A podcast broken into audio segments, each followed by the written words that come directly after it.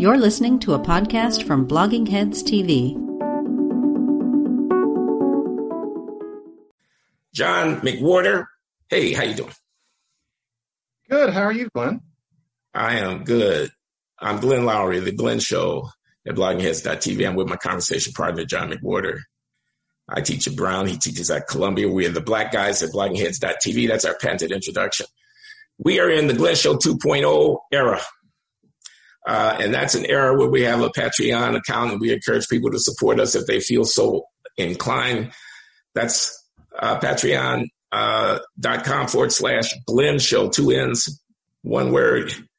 Uh, and uh, John and I are actually uh, committing ourselves to doing a bi-weekly, is that what you call it? Bi-weekly every other week mm-hmm. thing where on Mondays we'll put up new content and content at the Glenn Show will be available to Uh, subscribers at Patreon as, as soon as it uh, goes up on Monday and a few days later uh, to everybody else.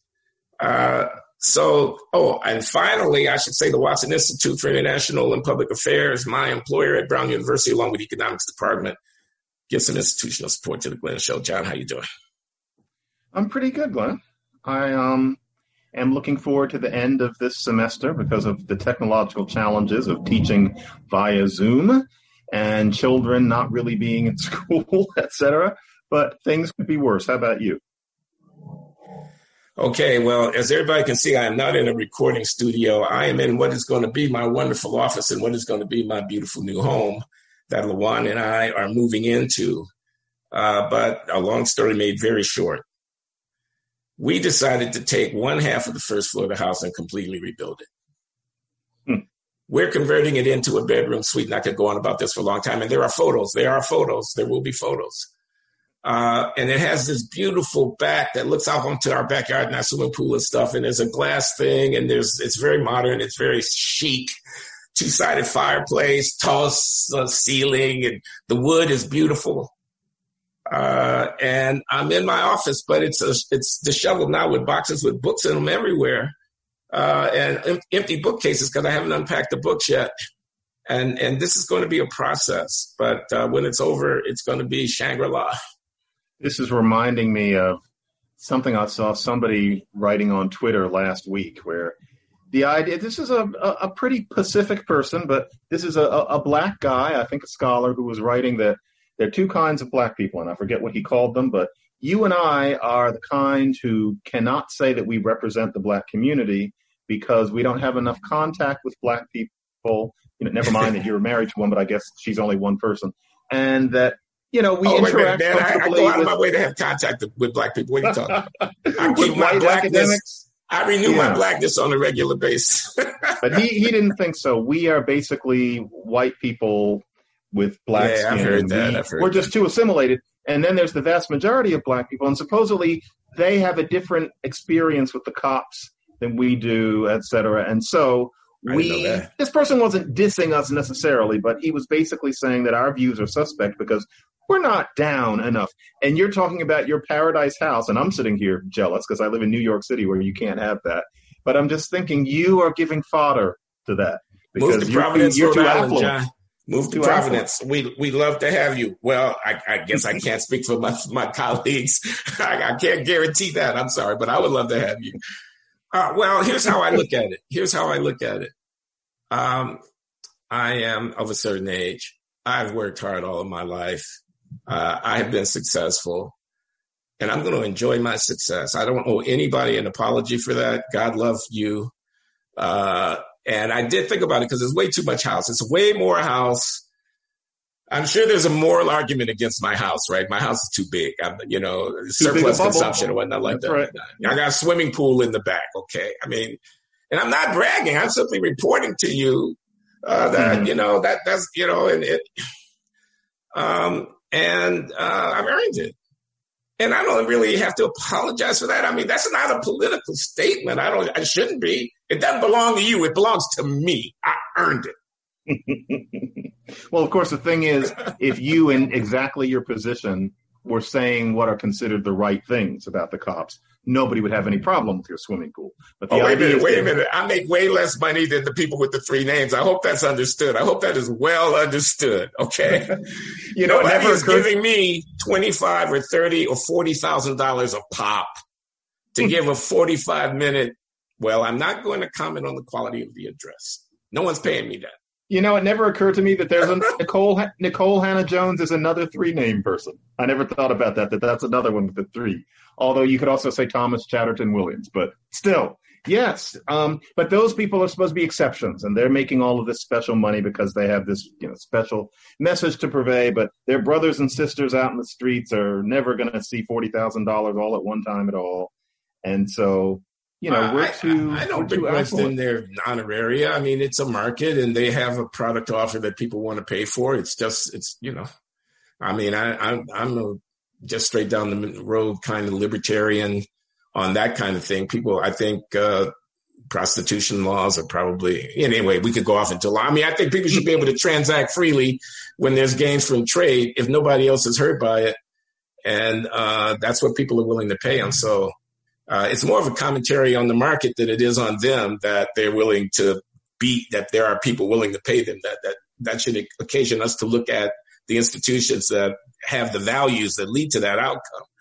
Yeah. Uh, I, think.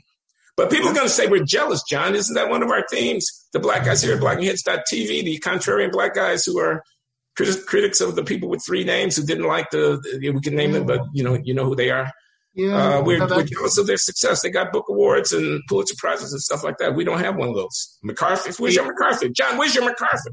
That could never happen to me. No, that's a hater's going to hate kind of thing. I can see how we would look like we're jealous. I completely get it. But I can definitely say, you know, anybody who says that about me, for one thing, doesn't know me. I don't want to travel that much. I don't want to hang out that much. I want my can. I can I just embarrass you, you know, for a minute by saying that I could write the uh, notice of the MacArthur Award to John McWhorter uh, in my sleep.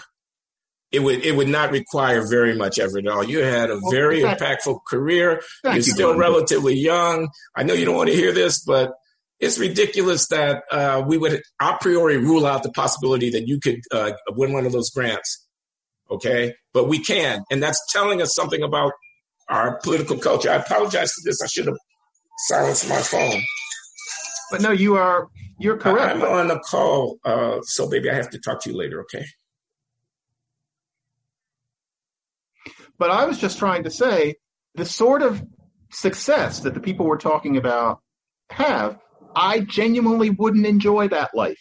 If offered that life, I would turn it down and many people would be surprised, especially these days with Zoom, how much money I turn down where people ask me to do Zoom talks for you know a decent amount of money. And I just say, frankly, I don't enjoy it. I want to curl up with my biography of James Beard. I don't want to talk on Zoom for an hour, even for a few thousand dollars. That's literally me. So I'm not jealous of those people. It is the honest truth. But you can see how other people would think that we are. It must look like it. And so we just have to accept that and just keep on saying what we're saying. Well, there is the irony. I mean, we can say this not only with respect to uh, uh, black uh, writers with three names who are uh, these sometimes subjects of criticism by Glenn and John. We could say this about a whole lot of stuff about what entertainers get, you know, with, uh, you know, what rap musicians make for the value of the cultural c- productions that they offer or if not just rap musicians, classical musicians, if you wanted to go into that. I mean, what, what mm-hmm. books is at the top of the New York Times bestseller list? Uh, how could uh, Ibram Kendi be uh, who he is and whatnot? I mean, oh, he's black. I'm sorry, I forgot. I, Robin DiAngelo then or whatever. There are many places that you could look. I mean, what about uh, uh, executive compensation? You know, people running companies getting paid a gazillion dollars with golden parachutes and whatnot. I don't know how these athletes' uh, value is actually determined. There must be an implicit auction between teams to see if they can. Well, part of it with part of it with these stars that we're talking about is that they're in demand. I mean, they get to the point where they have to decide which offer to take.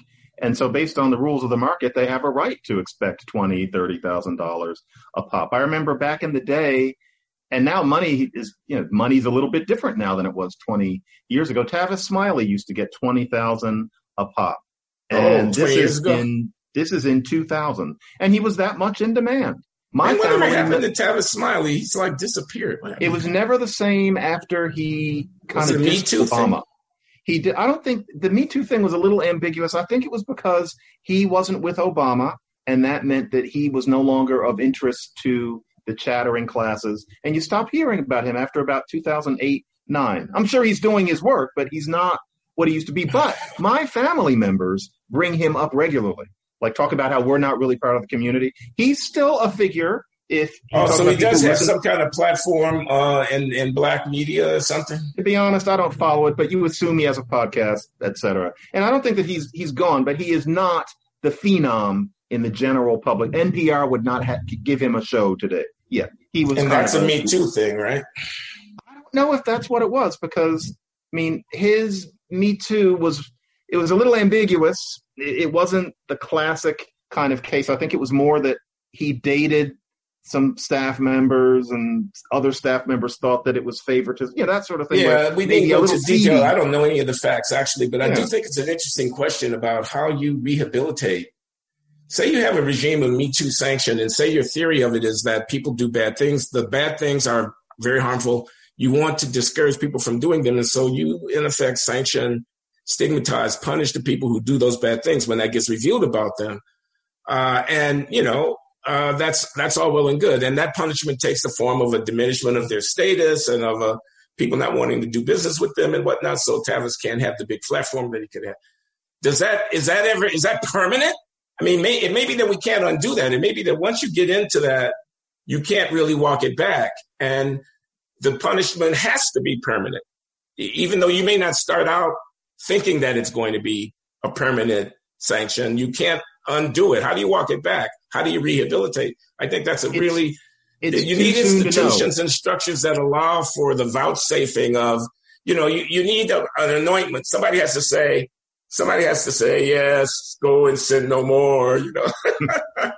you know, memory memory fades, but it's too soon to say because Me Too is too new. Like Louis C.K. kind of quietly is giving you know comedy comedy routines again and so there, there's a critical mass of people who forgive him. I don't know if that would be the people who condemned him for what he did. You know, you saw Bill Cosby trying to do it, but I think his transgression oh, no, was Bill just Cosby too vast was way over and, the top. He's a criminal. Conclusive. You know, he's got yeah. to go to jail. But you know, for example, Aziz Ansari, who is um, oh yeah, yeah, that's an interesting case. And he had a TV role on Parks and Recreation, and then he had this wonderful kind of dramedy on HBO or Netflix, I think it was, Master of None. Great little sitcom that really yeah, tried to okay, make a statement. So we can and we haven't seen that because he had a Me Too where somebody who he had a date with in the past reported him for having been a little. Yeah, it was like obnoxious sex or uh, no, no, not sex, but he was just a little too pushy, indicating that he wanted sex and didn't seem like he completely. Anyway, let's not parse the Me Too stuff. You know, anyway, the point, the point being, can he come back? And I'm That's sure he can. Point, yeah. I think his sitcom will come back, and maybe they're even starting to do it now. But it took some years. So I'm thinking, know. I'm thinking like I think a, a, game theorist thinks. I mean, I'm thinking that it's secondary sanction that's the key. So secondary sanction is punishing the people who do not punish the person. Okay. The regime is a regime of punishment. So you don't trade with that person. You don't give them a job. You don't give them a chance. And the only way you can hold that together is that behind it is the message that if you deviate and you're the one who does trade with him, we're going to punish you too. Right. Okay. Right. The, the, the fact that his stigma carries over to those who are prepared to trade with him is really critical to, to maintain. And I think rehabilitation is going to be facilitated by weakening that, that secondary uh, bond, by having there be people willing to come out and take the risk that uh, they seem to be uh, doing yeah. business with the person, uh, and not and know that their reputations themselves will not be too much besmirched by that. Right there, that will be part of what I sense even now as what will be a national pushback of sorts against the excesses of wokeness. And I'm not talking about Me Too specifically, but yeah, there there's going to have to be some Spartacus moments where certain people stand up and just say, you can call me what you want to, but I am going to take a stand here and say, rehabilitate this person, accept this person, make this statement. And I think it'll get to the point where we get back to the relative sense that, that reigned in about 1997 as opposed to now. But yeah, there's going to need to be that. And I sense that people are beginning to understand that you can push back against this sort of thing and stay alive. And I actually, in the book that I am just now possibly going to get out much sooner than I thought. You heard it here first. I don't know anything yet, but my anti woke book, I end it with a kind of list of entities and people who have stood up to this kind of stuff in 2020 and lived to tell about it. Because I think that we need to make people realize that somebody calling you a racist on Twitter will not end your life. And it will be ever less dangerous the more people realize that Twitter is not the world and you can keep going.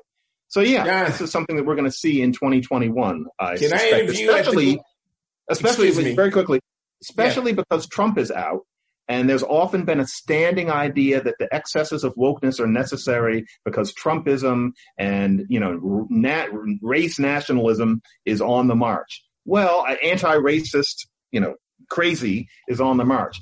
That's not going to be true anymore.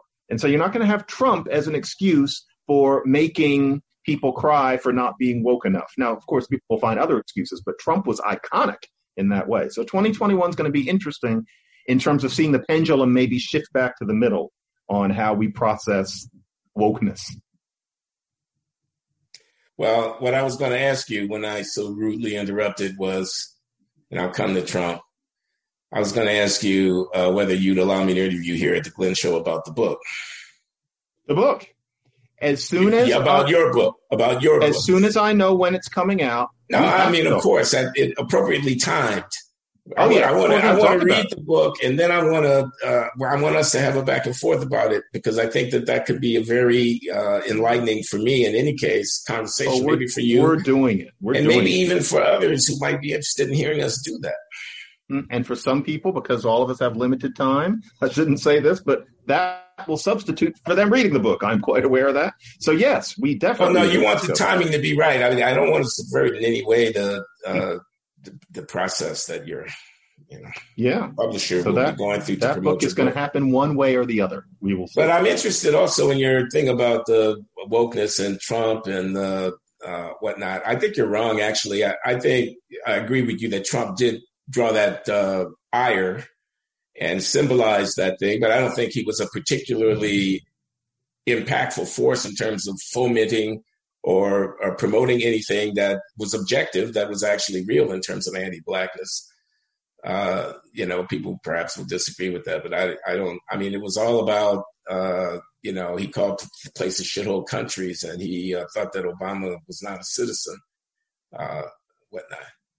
Well, but, uh, the but, pushback but, here would the un- unraveling of wokeness. That's and and and whether or not unencumbered by Trump, the discourse will indeed be freer is is that yeah. what you're saying? What I'm saying Without is the necessity to look over your shoulder or why I criticize Black Lives Matter, they're going to think I'm supporting Trump or I'm saying the same thing that Trump is. I saying. would be. I would more cynically say that that will no longer longer stand in as a justification for the often self gratifying, often theatrical excesses of wokeness. You could always say there's. But it was never an adequate justification. That's that was, I guess, my mm-hmm. point. It was never yeah, an adequate justification. There, there's that. I mean, Glenn, though, wouldn't you say what a lot of people say is that the number of explicitly racist groups has gone up since Trump was elected, and many well, people say you follow the Southern Poverty Law Center. I'm, I, am sure that that's true. I, mm-hmm. Do I think that Trump has presided over a, a, restitution or a resurrection of anti-blackness? No, I don't think that. And well, what would you say to somebody who no, said I don't that? see that. I don't see that. In fact, I see just the opposite. I see the rise of Black Lives Matter. Uh, I, I, see uh, the election of Barack Obama. I see the uh, coronation of Michelle Obama. Uh, I see LeBron James. Uh, I see Oprah Winfrey. No, I see the National Book Award. I see the New York Times.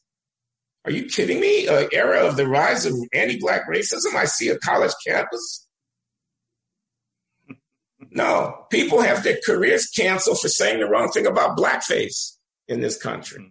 As Shelby Steele said, Shelby Steele said uh, right here, uh, not long ago, there's not enough racism. There's, insuff- there's an insufficient amount of injustice. People have to make up affronts. They invent it, you know. So systemic racism, anti-black racism, they they are on the hunt It's the theory now is no one had to actually do an anti-black thing. The system is anti-black, which invites an interrogation of what the cause of the various disparities are that we see in the world. Whereas mm-hmm. the system arguing people actually never have to tell you. All they have to do is cite the disparity. Kids have lower test scores. That must be a failure of the system. Mm-hmm. You know, it's all a bluff, John, because a careful interrogation of all these areas will inevitably leave one with a substantial amount of weight resting on the extent to which people themselves are managing their lives, raising their families, uh, starting their businesses, and uh, doing the things that are required to be effective in this society. Jails teeming with black people is an indication of the failure of the system? No, Perhaps the system should be reconfigured in light of the fact that the jails are full. Perhaps you want less penalties. Perhaps you want more programs, this, that, or the other.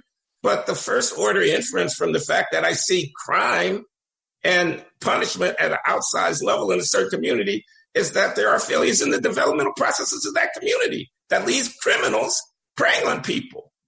That's what I think. When I see a school gap, you look at the National Assessment of Educational Progress, which measures fourth, eighth, and 12th grade kids' reading and math proficiency.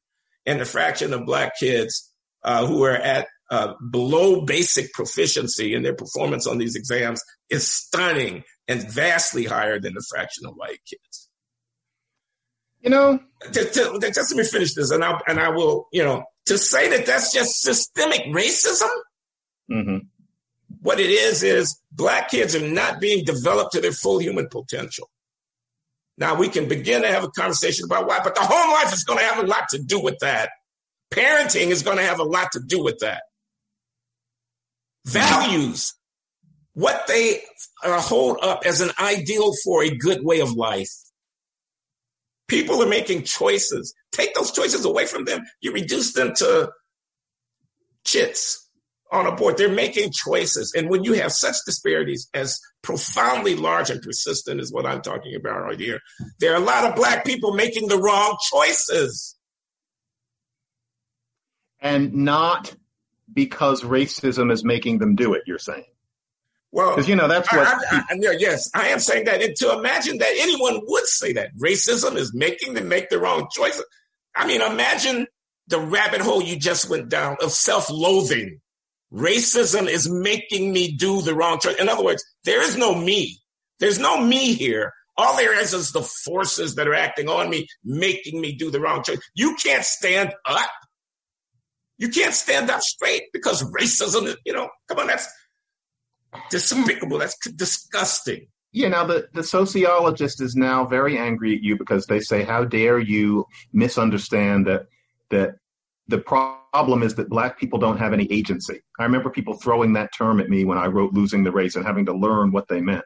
You're ignoring that, you know, a post industrial society has left black people, except for a very lucky few, without agency. But Glenn, what you're getting at is, is this. There needs to be an academic and intellectual revolution about how we think about human societies, about sociology, because the truth is, everybody knows from early on that math is complicated, especially once you get to algebra and then when you get into trigonometry, everybody knows it's complex. Calculus really knocks you over the head, and we all know that higher mathematicians are doing something most of us can't even understand. Everybody knows that astrophysics is hard. Everybody knows that analyzing James Joyce requires a certain difficulty that you're not just gonna gonna swallow it. Everybody knows that an awful lot went on in history. This gets closer to sociology, but everybody knows there's a lot to know, and that if you're analyzing you know, the rise of industrialism, the, the rise of industrialization in Europe, you've got an awful lot to think about. Everybody, everybody gets that. Everybody gets that music is complicated, art. When it comes to sociology, the higher wisdom is supposed to be that really all of it is very simple. And so when a person says, look at this disparity, what else could it be but racism? Even if you can't quite perceive it, we'll have to figure out what that is, but it must be racism. And you watch people talking about that. Often they do the thing where they turn their palms out a bit. It's this light sarcasm. What else could it be? And what they mean is they're doing you a favor by even having to explain. They think it's simple. there is this notion that when it comes to sociology, the tenets are easy and that anybody could figure it out. And if you don't understand these basic tenets, like no agency, disparity means racism, then there's a moral problem with you. And you know what? This is something I've never, I don't think I've ever talked about it publicly, but it's been long enough that I think I can say it.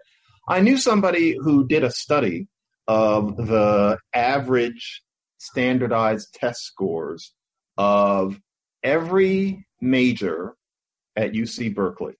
And he didn't share this publicly, but he shared it with me.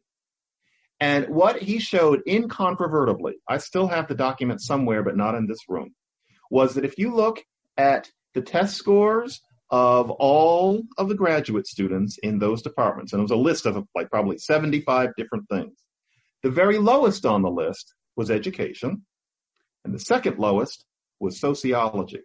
Now, I know that those test scores don't mean everything, but it is not an accident. I think. These are undergraduates. The kind of reasoning. The, that, these are undergraduates, John. This was graduate students in oh, okay. in these okay. departments, and it was, you're it was saying about, uh, these, they don't require the higher cognitive functioning. Not the I didn't say I didn't say that. I didn't okay. say that, but the fact that sociology was so much lower than say psychology. Have you read any of the? Have you read any of the? I, I, think sociology is probably harder than economics. It's it probably not. It, it, and, and, economics is probably harder than physics.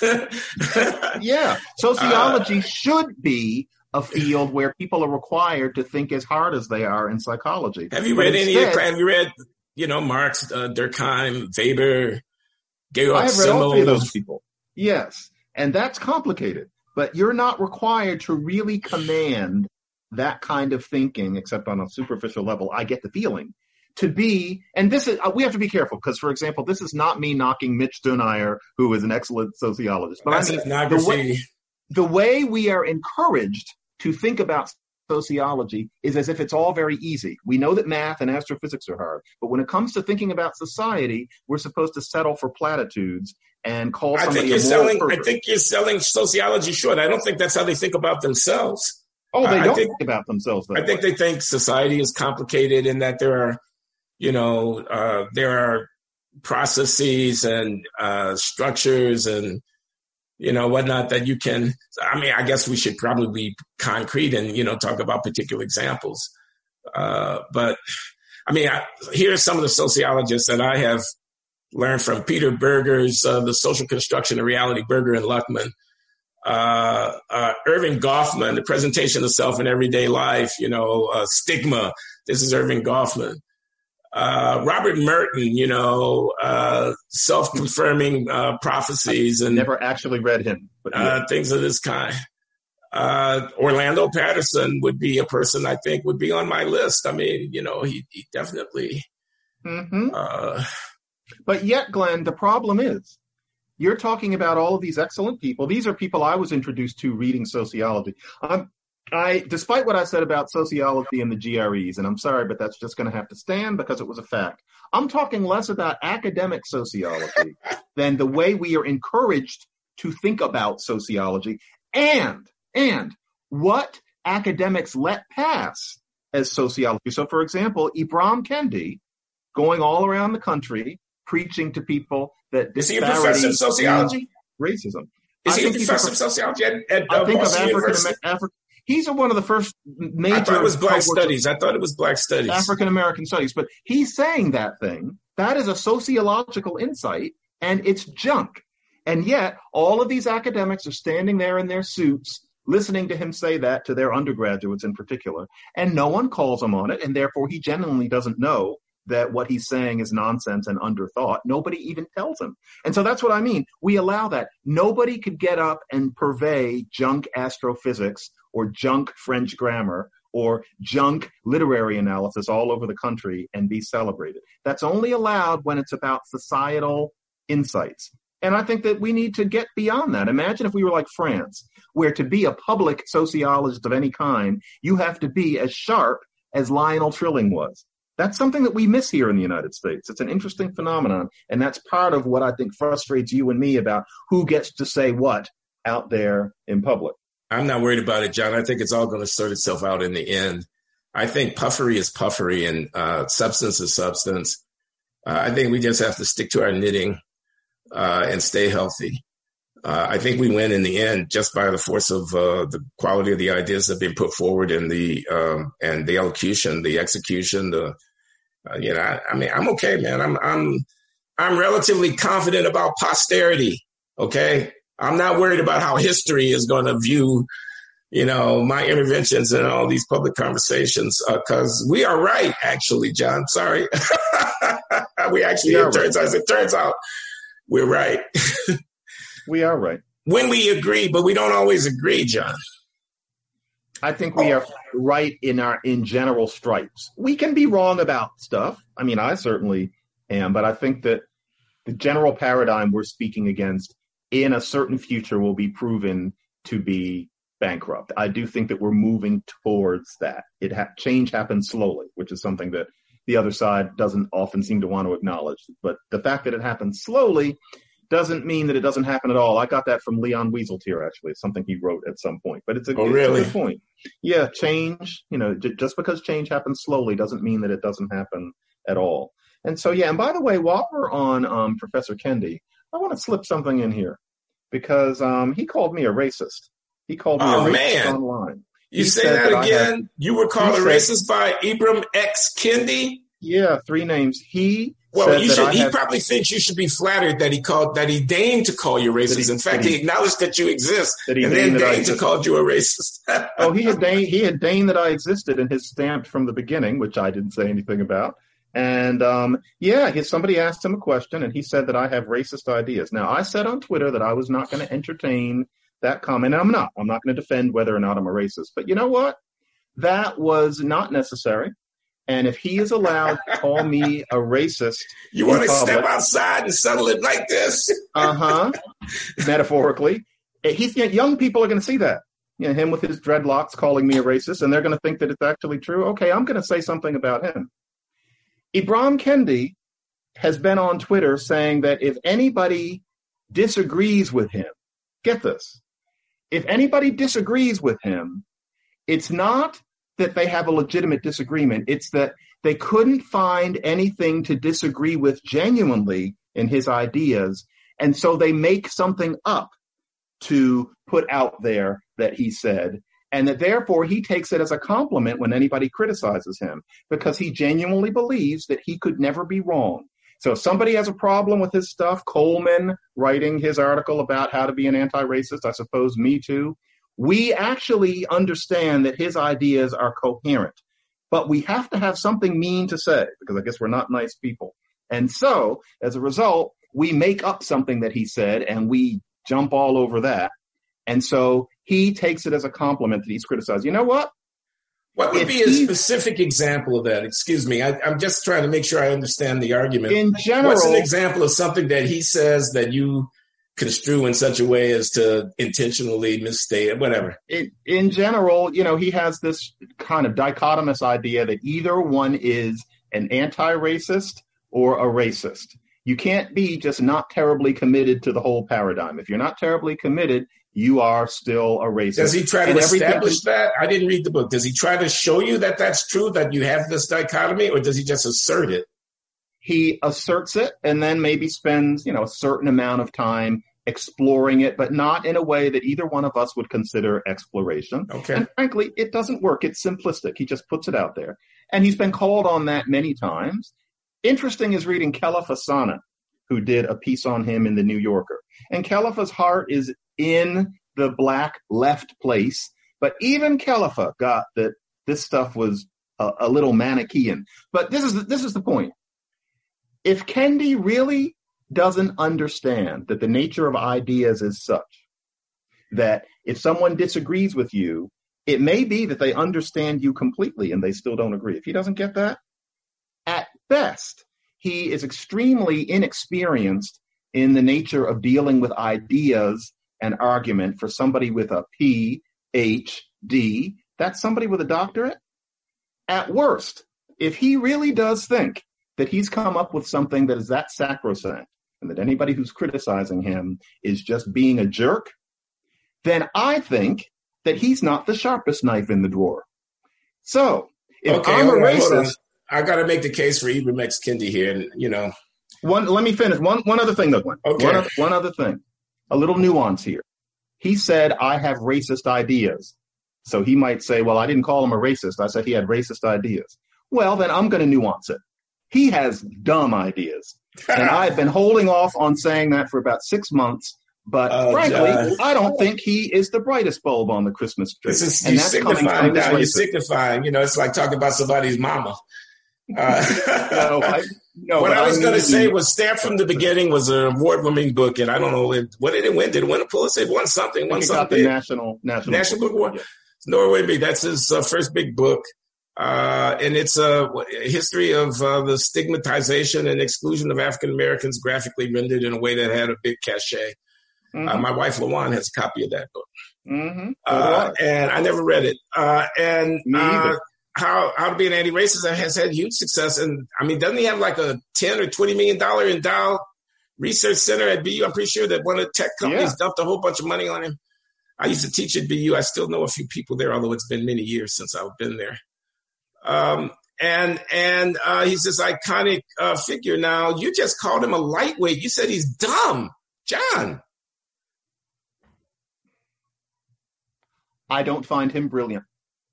If you're going to call me, if you're going to call me a racist, I am going to say that because I also get the feeling that many other people feel the same way, but they don't feel comfortable saying it out loud. I think he is a preacher walking around promulgating undercooked, simplistic ideas, is he a MacArthur never- Prize fellow?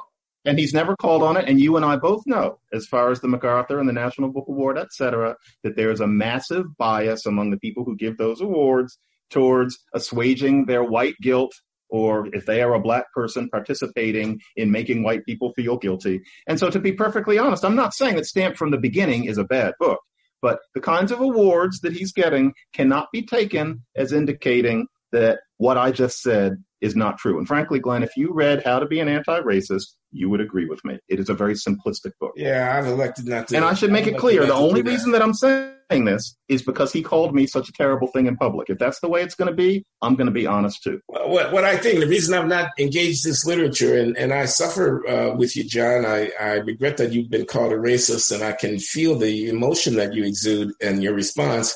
And I, I, I have solidarity with you. I'm in solidarity with you.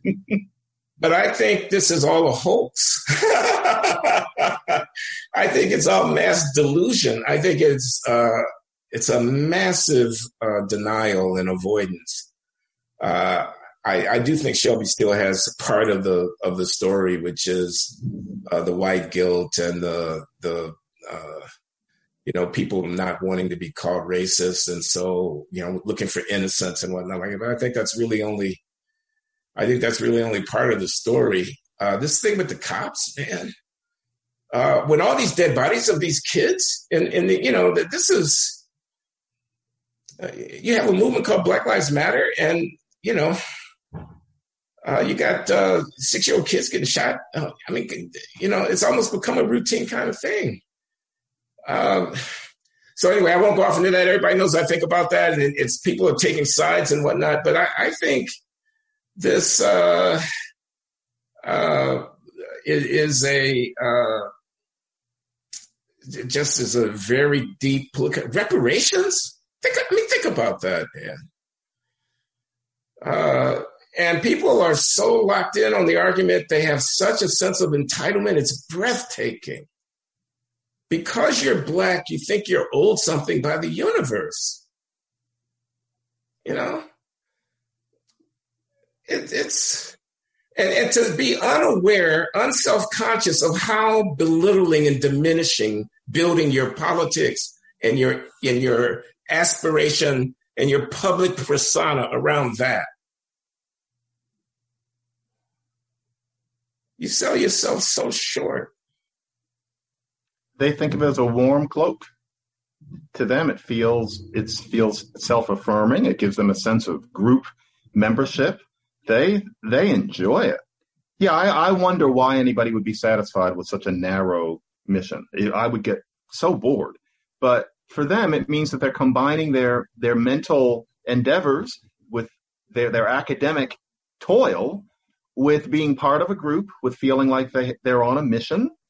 And um, also, if you're part of that world, you are not subject to as much judgment as you would be if you stepped outside and really got into the fray. Because if what you're doing has the fundamental mission of defending black people, very few people are going to subject it to real critique. Certainly not black people and almost no white people. And if a white person does, they get called a racist and they know not to do it again.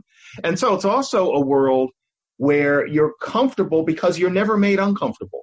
I've known a lot of black scholars who are, you know, doing, you know, solid work, sometimes not, but often solid work within that black academia realm. They've never known critique.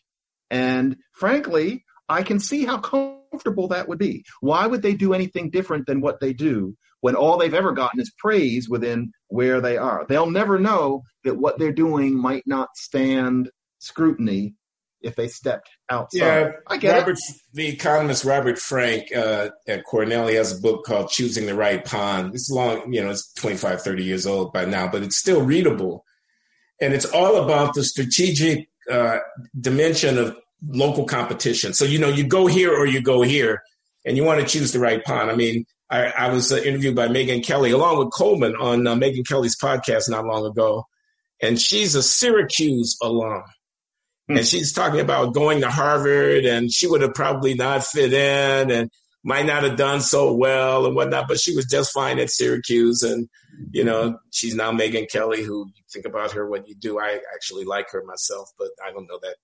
I guess people will not be surprised to hear that.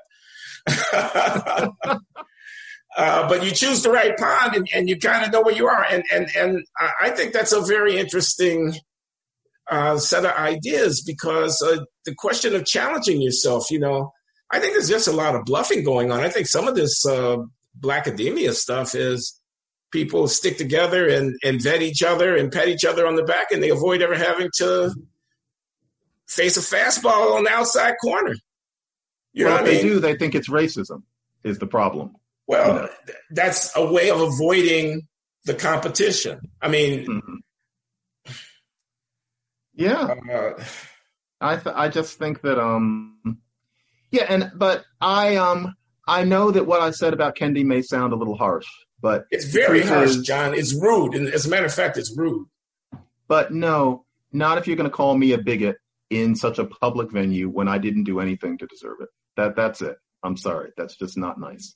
And so I'm going to be not nice back. Why do you think? You're saying he's an empty suit, John. Let's let's get graphic. You're, you're saying he's vastly overrated. Uh, you, are saying I am saying that. a joke. You're saying he's a joke. No, I didn't say it was a joke. Well, he's stupid.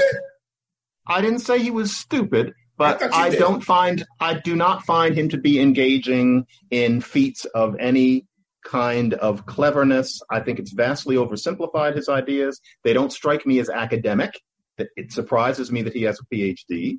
And I think that he's never called on it. And it is a little bit disturbing because people are looking to him as some kind of guru.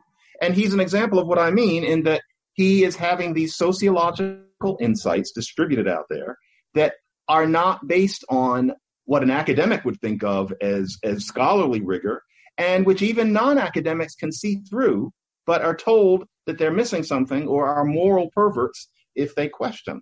I don't think that's good for society. I don't care how much money he makes. I don't think that speaks well for our general intellectual and moral culture. That doesn't bother you at all? Why can't we let a thousand flowers bloom, you know, and uh, instead of us spending our time uh, running down Ibram X. Kendi, who's, uh, Kendi, whose books I haven't read, and I'm unlikely to do so, we might just uh, write our own books. Because he is, which is what you're doing he's the latest kudzu. And illustrate through our labor uh, what we think the right, you know, what we think the, yeah. Ultimately, that is what I will be doing. But I decided I was going to take the gloves off for those 10 minutes, and I did. There are times when you're just supposed to roll with punches like that, but I'm getting a little tired of rolling with punches like that. And so, yeah, I decided to speak speak my truth on that. And well, if you read Kendi's work, I'm quite sure that you would feel the same way. Not that he's dumb, not that he's stupid, not that he's an empty suit. Stamped from the beginning was not written by an empty suit. Okay, he's modifying his position, everybody. But I do think that his basic ideas that are getting around are not sound thinking. And I think that he should be called on it. To not call him on it is to be racist. I watched him in a public forum say, so you know, like that thing that only white people can write race books about racism. Glenn, do you know that thing? I cannot identify that thing since roughly you know, the, the 17th century. There's never been a time when. Like I say, man, I'm not paying any attention to this stuff because I think it's racism. all hoax. He, I, he I, said I he said that, and the audience goes, "Oh yeah, that's right." That's not true at all. A public intellectual is they're, not. They're acting out a ritualistic thing, man. it's all a. It's a coon yes, show. It's it's it it's, is. it's, it's, a minstrel it's, show. It's church is what is what it is, and so that is what I am calling out here that we are not requiring it's enough. the modern day equivalent of Amos and Andy, uh, and and it, it's it's it is so um, insulting to black people to not take us sufficiently seriously, and and to you know I mean, it's the easiest path, the easiest path for the structures that be, for editorial boards, for prize commissions, for university faculties, for newspaper uh, op-ed writers, for the easiest path for TV uh, talking heads uh, is to uh, patronize and uh, placate uh, these screaming black people who are going around crying about racism, racism, racism. that is much hard, uh, much easier than actually doing the work of developing the functioning capacities of the uh, people in uh, the African American population, along with everybody else in American society. But in terms of racial disparities, racial differences, racial inequality, uh, it's it's it's much much easier. I mean, uh, so uh, I, you know, you know, I just think that um, I also wanted to be clear. It's not like um, you know, I'm not forging any frontiers like Einstein, well, but I am I'm subject. It's important. I'm subject to critique, and partly because some of my ideas are, you know, I wouldn't call them racist, but they're they're un-PC, and this includes in linguistics, as we've talked about. I get subject to real critique, not only by black authors and scholars, but by white ones, and then of course on my race stuff, I hear where I'm going wrong, and it makes you stronger. You think to yourself, you look, you wipe yourself off, and you think that that person is actually right to an extent, and I could make my argument stronger by putting it that way. That's what I think both of us have gone through. That's what being an academic and or a public intellectual is supposed to be. You're supposed to be able to adapt. You're supposed to be building. I like that there are people who criticize my ideas both in and outside of academia but there seems to be this general idea that if the black scholar, if the black public intellectual is, you know, saying the proper woke thing, you don't actually subject what they're saying to any kind of intelligent critique because how about this, John? That's, that's a tort. How, how about this? How about this? The whole uh, vocation of public intellectual is somehow wrongly construed here, uh, such that uh, people like Ibram X. Kendi could be as uh, lionized and successful uh, practitioners of that function. Here's what it should be. You should be a master of some discipline. You should be an economist of the first rank. Yes. You should be a linguist who has a very good publication record in referee journals with a lot of citations. You, you should be a physicist who has actually mastered physics, uh, or a literary critic who's read the great books and written a few of them, hmm. who then take this mastery that you have acquired through decades of disciplined study and turn your attention, informed by it, to the great questions of the day. Your essay should appear in the New York Review of Books the way the New York Review of Books used to be. Okay? Um, and, and only then should you be anointed a public intellectual. Okay? Quote unquote. Worth uh, listening to, worth 10 million or 20 million dollars falling on your center, worth uh, being uh, lionized and awarded and said to be the next uh, whatever. Only then. You ought to have fucking done something. You, you ought to have command of a height so from which you can survey. Here's the deal. He's a lightweight, John. He's a lightweight. That's, that's the deal. Where is the erudition? Where is the subtle interpretation of a canonical text? Where is the sustained argument? Where's the insight? Where's the mastery? He's a lightweight. You know what?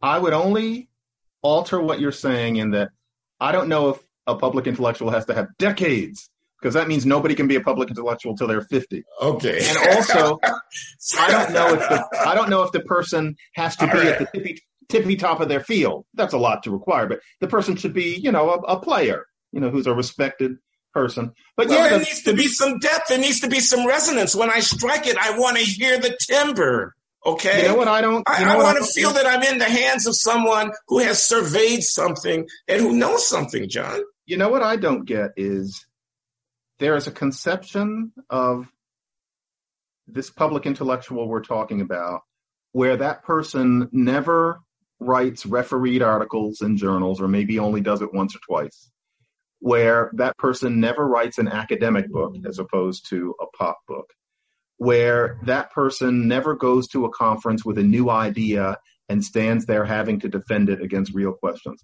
I thought that's what being an academic was. Then you choose the public intellectual thing, which frankly in many ways is easier, but you do it on the basis of, yes, having been forged by what I just said.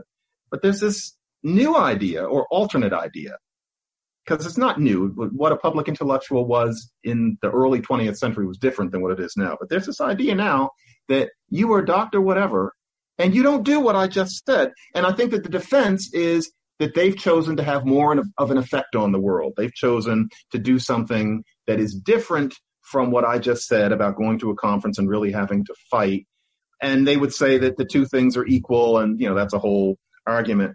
But I'm not sure I get it. If if how are you an academic if you don't write academic articles and academic books and regularly come up with relatively new formulations of your ideas that you defend against people who look at things in a different way. That's what we did. And we were ordinary. This isn't bragging. This is what you do. But somehow there's this new idea that you are, you've got the, the credentials that we have, but you don't engage in any of that. Instead, you just, you say bitty things, which is what both of us do. You say what you can say on an MSNBC hit, and you give talks where you're adulated, but you don't give conference talks where you're treated as a peer, including being critiqued. I'm not sure I, I'm not sure I get that. I, I hear what you're saying. Yeah, I thought a public intellectual had to have something behind them other than writing the pop books. And I now write mostly pop books, no doubt some academic books that nobody's ever heard of. But yeah, the pop stuff is important to me. It's overtaken the academic to an extent. I hate to admit it, but it's true. But I started doing what we just said. I thought that was the pathway. I guess there's a justification as to why that's changed. I don't know. Well, John, um, I, I, don't know. I think we have a conversation here. We might want to call it a day and, and save some of the other topics for another occasion. Uh, we're going to be talking every other week, so uh, there's plenty mm-hmm. of opportunity going forward. Uh, we are in the post-Trump era. I don't want anybody viewers who think that I somehow am a closet Trumpian to think that I'm a dead ender. Uh, that could be the subject of our next conversation if you want to have it. It looks like uh, uh, Trump is going to fight out to the end through the courts and whatnot, and it's we, such we a, definitely need to talk about that tragic uh, for our country. And you said Shakespearean in our pre-conversation. You you said Shakespearean. I think that's a very apt reference.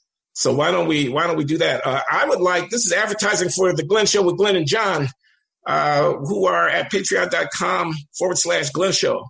Uh, I think we ought to read Obama's memoir and, and parse it. I can do that. We should because to you know to tell you the truth, I never read any of the others. That's not my genre. Um, I was a great fan of the man, as you know, but I did not read his dreams of his father. So yes, I would like to read what he has to say these days. Yeah, let's do that. Okay, let's put that on the agenda. So signing off for now. Thanks a lot, John. Thank you, Glenn. You're welcome.